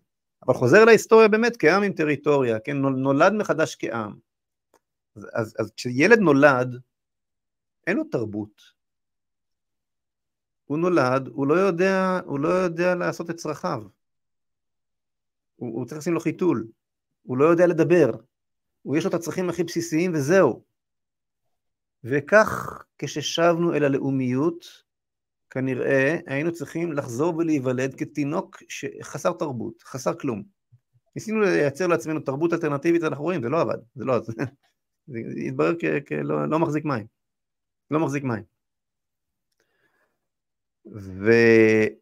וככל שהילד גדל, הוא, הוא לומד לדבר, והוא לומד uh, לטפל בעצמו, והוא לומד את הנימוסים הבסיסיים, ומאמץ שפה, ומאמץ תרבות, ונהיה בן אדם.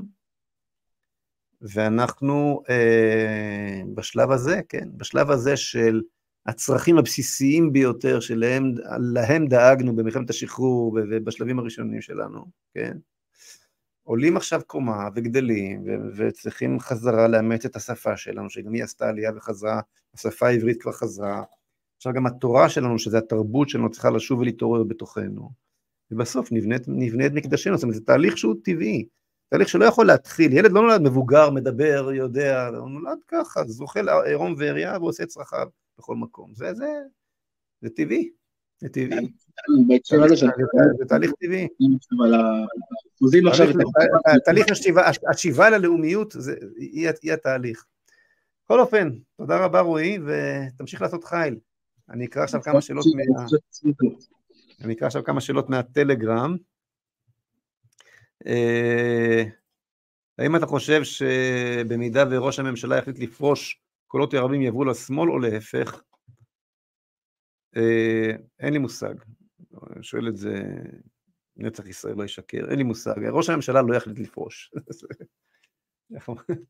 נתניהו לא, מסוג... נתניהו לא מסוגל לפרוש. אתם מכירים את ה... את משל השימפנזה שלי? אתם יודעים איך תופסים שימפנזה. אה, אה, הצייד משבט זולו מוצא גזע, גזע עץ חלול שפגע בו ברק, אה, עושה בו חור קטן, שם בפנים בננות, מגיע, מגיע השימפנזיה, מריח את הבננות, מכניס את היד ככה אל תוך החור, תופס את הבננות, בא להוציא, אי אפשר, כי הוא מחזיק את הבננות. כדי להוציא את היד, הוא צריך לשחרר, אבל הוא לא מסוגל לשחרר, וככה יום יומיים הוא מותש לגמרי, ואז מגיע הכושי משבט זולו זורק עליו רשת ולוקח את השימפנזה. זה, אגב, זה לא בדיחה, בדיוק ככה הם תופסים שימפנזות. וראש הממשלה שלנו עכשיו תפוס ב, ב, ביצר השררה, הוא לא יכול לשחרר, וזה לא יקרה. מה, איך, מה יהיה הסוף אני לא יודע, אבל ראש הממשלה לא הולך לשחרר את הבננות. טוב, לביא דסה שואל, האם גלעד, האם גלעד אלפר יחזור? איך זהות תמשיך קו של איחוד בעם? מי זה גלעד אלפר? אתה מכיר אחד בשם גלעד אלפר? הראל, אני לא, לא יודע אם זה גלעד אלפר. כן, שאלה הבאה, סליחה על הציניות, כן? סליחה על הציניות. הסברתי כמה וכמה פעמים שאפשר לבגוד בי כמו שנהוג בפוליטיקה, אבל רק פעם אחת. אוקיי, רומו, אסטרטגיית המצור המוחלט היא טובה, אבל מה לגבי הנסיבות הנוכחיות של ישראל? כלומר, יש מצב שלישראל נגמר החימוש, ואם רוצים חימוש למלחמה בצפון אין ברירה, אלא לעשות מה הברית רוצה. בעוד עשרים שנה, אם נשכיל לפתח עצמאות בחימוש, אולי המצב יהיה שונה. מה לעשות? שואל רומו. אז רומו, תשמע, הבעיה היא שכבר היה לנו חימוש, והיו לנו תעשיות ביטחוניות, וייצרנו בעצמנו את כל הפגזים, והכל היה. אנחנו פירקנו את עצמנו לדעת כדי להיות תלויים בארצות הברית. שוב, אנחנו לא האמריקאים הם הבעיה, אנחנו הבעיה, וההנהגה שלנו היא הבעיה. וזה יכול להיות באמת שנניח אי אפשר עכשיו להילחם בצפון כי אין לנו חימוש, בסדר, אבל כרגע הבעיה הכי קשה שלנו היא, היא, היא לייצר מנהיגות יהודית. כי אחרת זה יחזור. זה לא, הרי על מה צועק האלוף בריק? הם לא מסוגלים. הם לא מסוגלים, אה, או הנה הקרנת לי את זה פה, תודה. הם לא מסוגלים אה, אה, לתחקר את עצמם ולהבין את, את הבעיה ולפתור אותה. הם לא מסוגלים, מישהו, מישהו צריך להעיף אותם לכל הרוחות ולשים את עופר וינטר שר הביטחון ואופק בוכריס רמטכ"ל במקומם. זה מה שצריך. ואז נבדוק מה, מה, מה אנחנו עושים עם החיזבאללה, אבל לפני זה אין מה לזוז בכלל, אין מה לעשות. אוקיי? אה, עקב השביעי לאוקטובר, אומר, אומר, אומרים נדב ורחלי, עקב השביעי לאוקטובר והאתגרים האדירים שעומדים מול ישראל בעתיד הקרוב והרחוק, האם עמדתך לגבי צבא מקצועי השתנתה? אה, טוב, שאלה, שואלים, את זה, שואלים אותי הרבה בנושא הזה והתשובה היא מורכבת ואני אה, אענה כך. בדבר אחד אין ספק שטעיתי. כן, נתחיל מזה. אה, כן, לי יש אלוהים ולכן יש אמת ויש מציאות ולכן אני גם טועה לפעמים. אז אה, בדבר אחד אין ספק שטעיתי והוא שישראל צריכה צבא גדול, לא קטן. בזה טעיתי, ישראל צריכה צבא גדול. ככל שרק אפשר. עם הרבה הרבה, עם הכי הרבה טנקים שאפשר, עם הכי הרבה מטוסים שאפשר וכן הלאה. זה, זה לא, זה אף פעם לא יבוא במקום הרתעה, אבל בוודאי שישראל צריכה את ה...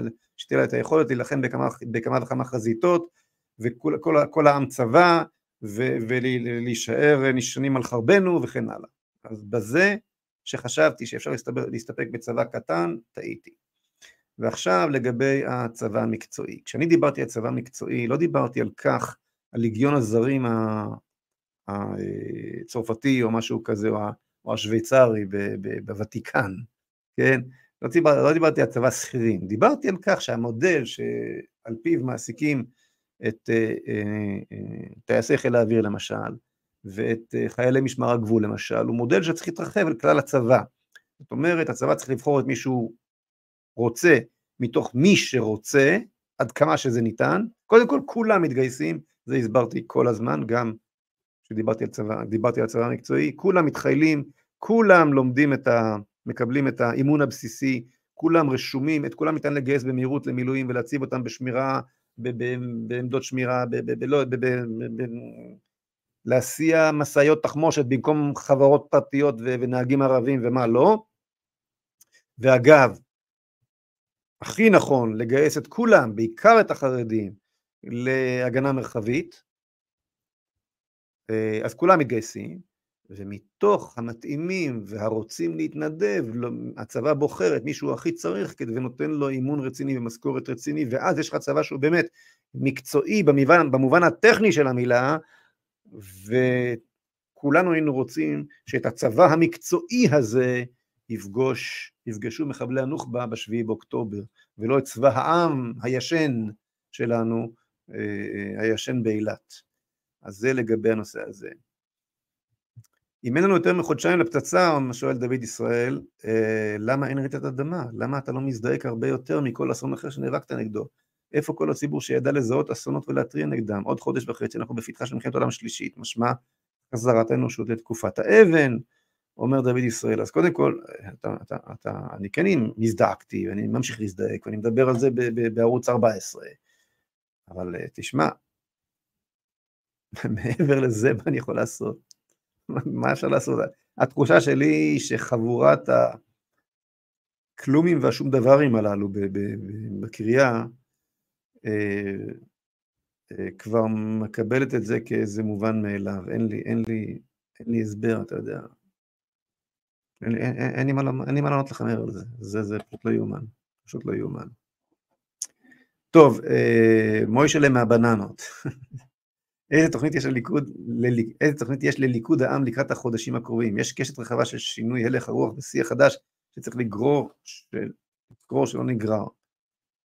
אה, אה, סודה של האחדות הוא מנהיגות, אני חוזר על זה כל הזמן. אנחנו כאן מייצרים מנהיגות, המנהיגות הזו תלכד את העם, מנהיגות שתיקח את העם לכיוון ברור, תלכד אותו, אין לי ספק בזה. גם מי שיתנגד לכיוון שלנו, יהיה הרבה יותר מלוכד, כי לפחות יהיה כיוון כלשהו. מה שמייצר את הפירוד זה, זה, זה הסיבובים במקום וחוסר יצירת האלטרנטיבה לשמאל. אני במובן מסוים מבין, מבין את מפגיני קפלן.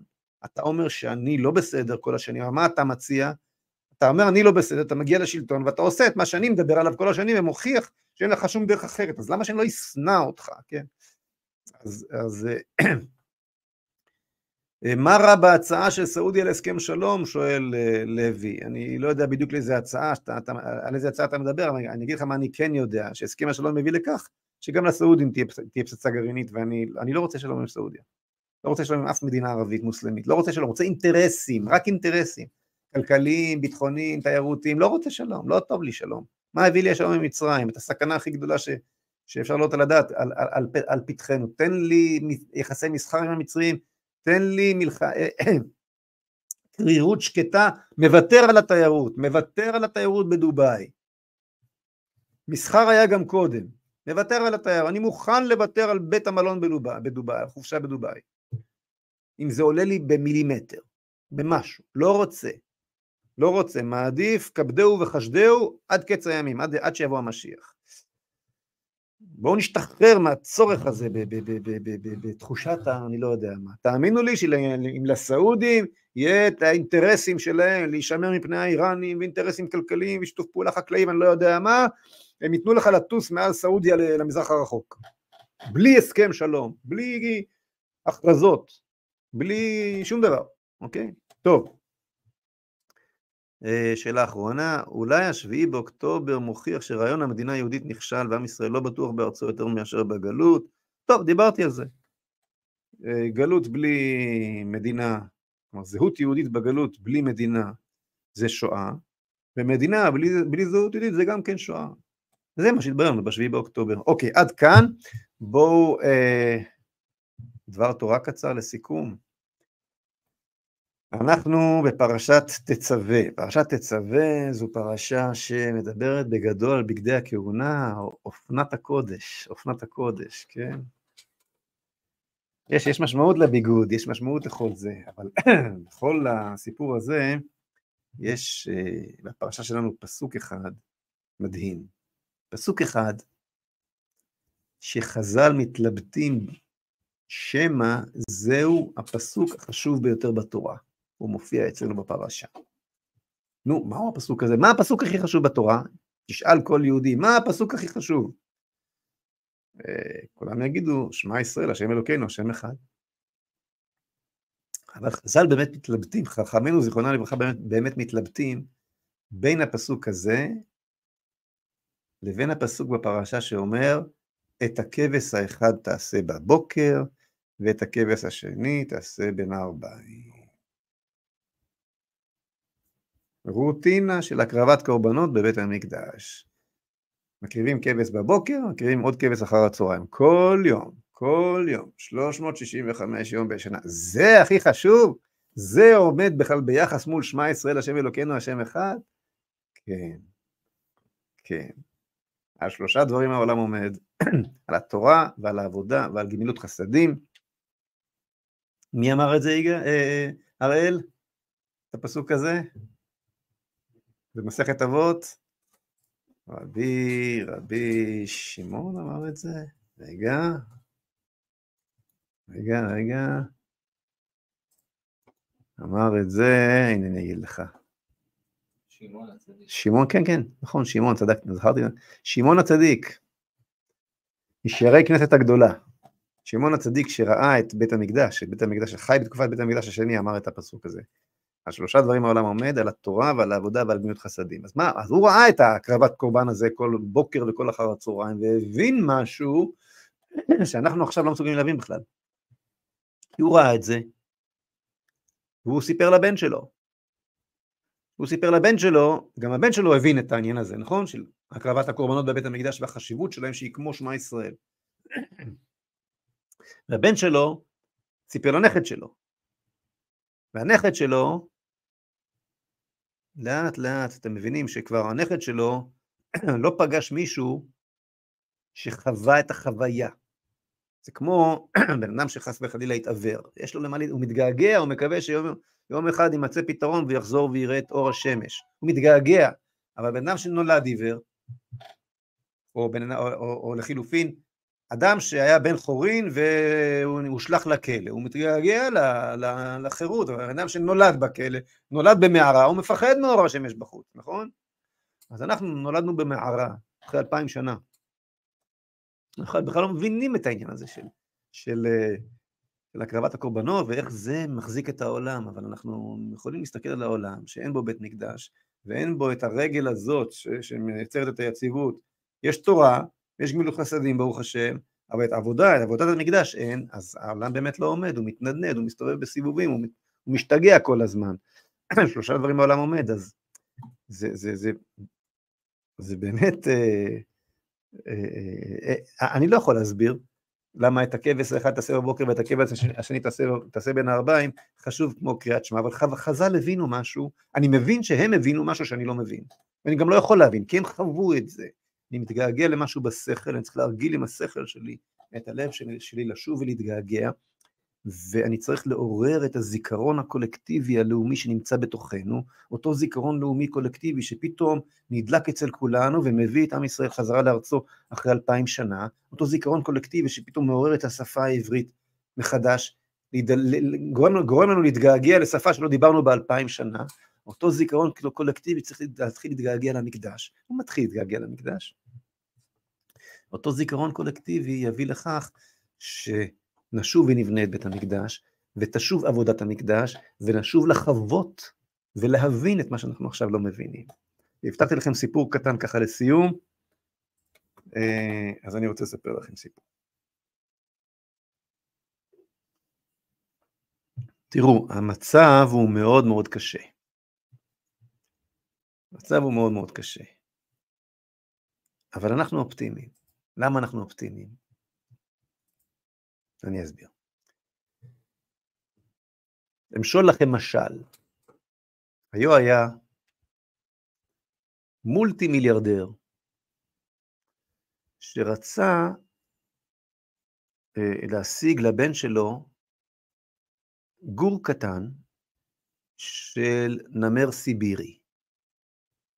הוא חשב שיש איזה טרנד חדש, חדש אצל המולטי מיליארדרים, שהגור הקטן של הנמר הסיבירי שנמצא באיזושהי פינה מסוימת של סיביר, על קצה של הר מלא קרח וכולי, הוא טוב לכל מיני סיבות אה, חינוכיות ובריאות, לא יודע מה. זה הטרנד, זה, זה גם סמל סטטוס, אם יש לך גור של נמר סיבירי בבית, אתה, אתה נחשב. אז הוא הודיע שמי שמביא לו נמר, גור של נמר, של נמר סיבירי, הוא, אה, הוא יקבל ממנו 30 אה, מיליון דולר. שמע את הסיפור אה, הצייד הכי טוב בעולם, אמר, מה קטן עליי, 30 מיליון דולר, אני כבר סופר את הכסף. הלך, הצטייד, כל הציוד, הטיפוס על ההרים בסיביר, קיבל אישור מפוטין לנחות בסיביר, אה, לקח שק גדול ואת כל החבלים שהוא צריך, וצעד בטוחות אל עבר ההר שבו חי הנמר הסיבירי. אה, שכולנו צריכים לזכור שהנמר הסיבירי הוא לא סתם נמר, הוא החיה הכי אכזרית שיש, והוא קורע אותך לגזרים, אתה לא רוצה להסתבך עם הנמר הסיבירי, אבל אה, ידוע גם שהגור של הנמר הסיבירי אוהב להשתעשע עם פרפרים ועם פרחים, הולך להשתובב, אף אחת מחיות, ה... מהחיות לא מעיזה להתעסק איתו, אמר לעצמו הצייד, אני, אני ברגע הנכון, לא, שלוק, ישים אותו בשק ויברח לפני שהנמר הסיבירי. תפוס אותי. טיפס, טיפס, טיפס על ההר, ופתאום הוא רואה לפניו את הגור הקטן של הנמר הסיבירי, משתעשע עם הפרפרים וקוטף פרחים, וכן, עושה חיים, ולא מפחד משום דבר. חיש קל, הוא מוריד מעל גבו את השק, שלק, תופס את הגור הקטן, מכניס לשק, קושר חזק חזק, מעמיס על גבו, וצועד בטוחות בחזרה, כבר חולם על ה-30 מיליון דולר. ולפתע הוא שומע רשרוש קל מאחורי איזשהו סלע קפוא, הוא מרים את הראש, ומה הוא רואה? במרחק חמש סנטימטר מהאף שלו, את האף של הנמר הסיבירי. הוא מסתכל אל תוך העיניים של הנמר הסיבירי, איך הנחיריים שלו מתרחבות, הוא מריח את, ה, את הגור הקטן שלו שם בתוך השק, והעיניים של הנמר הסיבירי מתמלאות דם, והוא רואה איך שהוא נושם אוויר, ואיך שהוא מתנפח, הוא מבין שאין לו לאן לברוח, ומה אתם חושבים המחשבה האחרונה שעברה לצייד הזה בראש לפני שהנמר הסיבירי הסתער עליו וקרע אותו ל-70 אלף חתיכות קטנטנות שלא לא ניתנות לזיהוי בשום צורה ואופן. מה עבר לו בראש? האם הוא, האם הוא חשב על הכסף? האם הוא חשב על... מה הוא חשב? הוא אמר לעצמו, למה לעזאזל התעסקתי עם גור של נמר סיבירי? זה המחשבה האחרונה שעברה לו בראש. ומה הנמשל? תראו, אנחנו נמצאים בימים שבהם עשיו, כלומר אדום, כלומר תרבות המערב, וישמעאל, כלומר הערבים המוסלמים, מתאחדים, הולך לו עשיו אצל ישמעאל, תבדקו בתנ"ך איפה זה נמצא. הולך לו עשיו אצל ישמעאל, הם עושים, הם עושים יד אחת כדי להשמיד את עם ישראל. עשיו באופן פסיבי כסדן, וישמעאל באופן אקטיבי כפטיש שהסדן נותן לו את הבסיס שעליו הוא יכה בישראל. והם הולכים יחדיו ללכוד את הגור של הנמר הסיבירי. בנים אתם להשם אלוקיכם, כך נאמר, אנחנו הגור של הנמר הסיבירי. לא לדאוג, לא לדאוג. הנמר הסיבירי יקרע לגזרים את כולם. הם כולם הולכים מאוד מאוד להצטער על כך שהם התעסקו עם הגור של הנמר הסיבירי. אנחנו חייבים לעשות את שלנו. אבינו שבשמיים לא שכח את בריתו עם אברהם, יצחק ועם יעקב, ומה שאנחנו לא נעשה הוא כבר יסיים. הכל יהיה בסדר, לא לדאוג. שבת שלום לכולם.